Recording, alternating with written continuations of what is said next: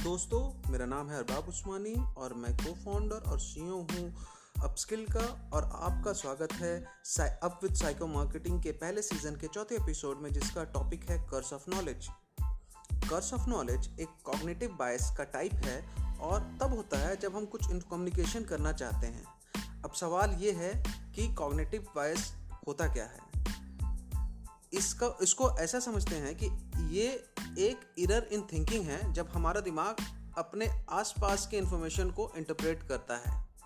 अगर आप लोग जानते हैं ओकम रेजर के थ्योरी के बारे में तो ओकम रेजर के थ्योरी के बारे में अगर आपने पढ़ा है तो वो ये कहता है कि अगर आपके पास किसी भी सिनारियो का दो एक्सप्लेनेशन है, जिसमें एक सिंपल है और एक कॉम्प्लेक्स है तो हमेशा सिंपल एक्सप्लेनेशन बेटर होगा।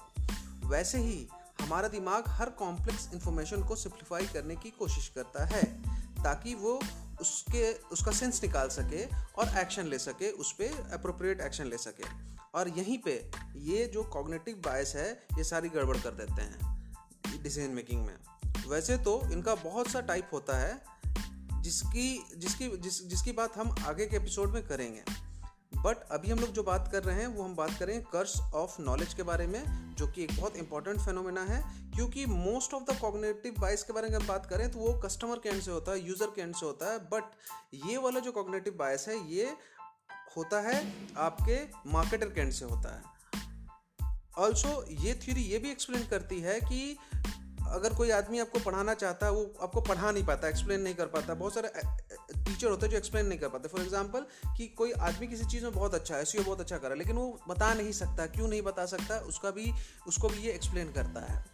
सो नेक्स्ट टाइम कोई भी गुरु आपको चीज़ें समझाएँ तो इस एपिसोड को आप सुन लो, इस एपिसोड के एंड तक आप चले जाओगे तो वहाँ पे आपको एक्सप्लेनेशन मिल जाएगा कि वो क्यों नहीं समझा पा रहा है तो उसको आप बता सकते हो कि भाई ये रीज़न है, आप समझा नहीं पा रहे हो।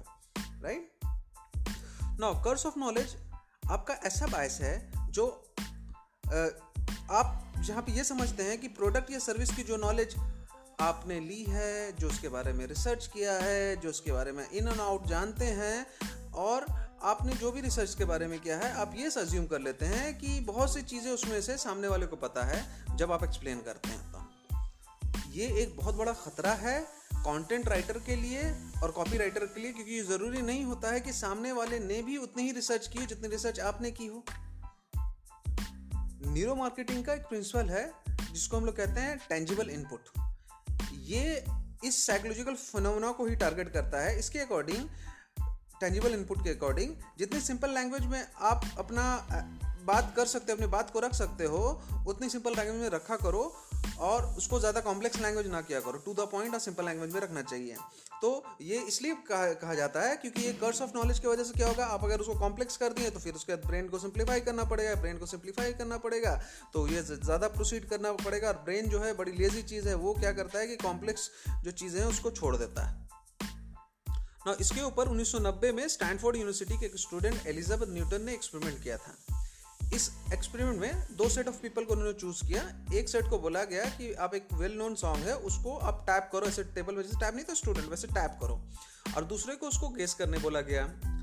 फिर एलिजाबेथ ने क्या किया कि पहला जो टैपर जो टैप करने वाला, उनसे पूछा कि आप जो कितने, जितने गाने आप टैप करोगे, कितने लोग उसको प्रेडिक्ट कर लेंगे? पहले से आप मेरे को बता दो।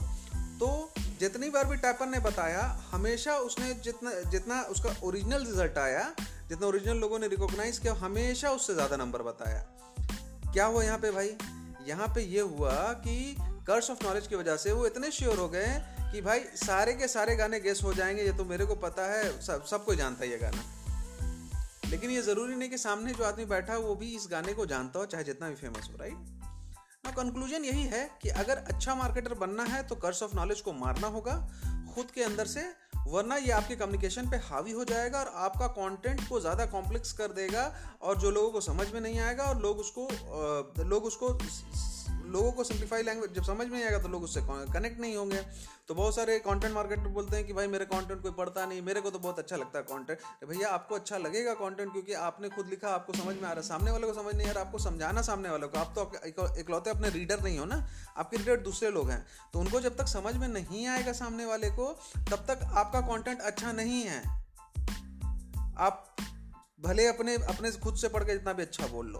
तो ये कर्स ऑफ़ नॉलेज की होता है। डाउन हर चीज़ों को अच्छे से एक्सप्लेन करना होता है बताना पड़ता है राइट कि सामने वाले को एग्ज्यूम करके चलना पड़ता है कि शायद उसको कुछ नहीं पता है और उस एजम्पन के साथ हमको अपना कॉन्टेंट क्रिएट करना करना पड़ता है राइट नाउ इसी के साथ ये एपिसोड हो, हो गया ख़त्म।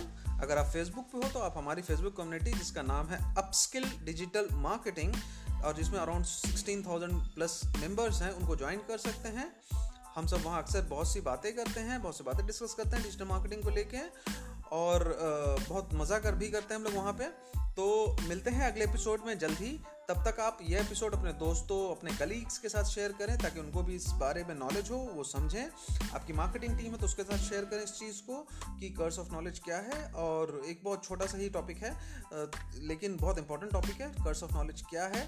टीचर्स अब क्यों नहीं एक्सप्लेन कर पाते किसी चीज़ों को? जब उनको ये बात पता चलेगा कि ये रीज़न नहीं एक्सप्लेन कर पाने का तो शायद वो ब्रेक डाउन करे साइकोलॉजिकल ब्रेक डाउन करे चीज़ों को और वो डाउन आके सिखाना चालू करें।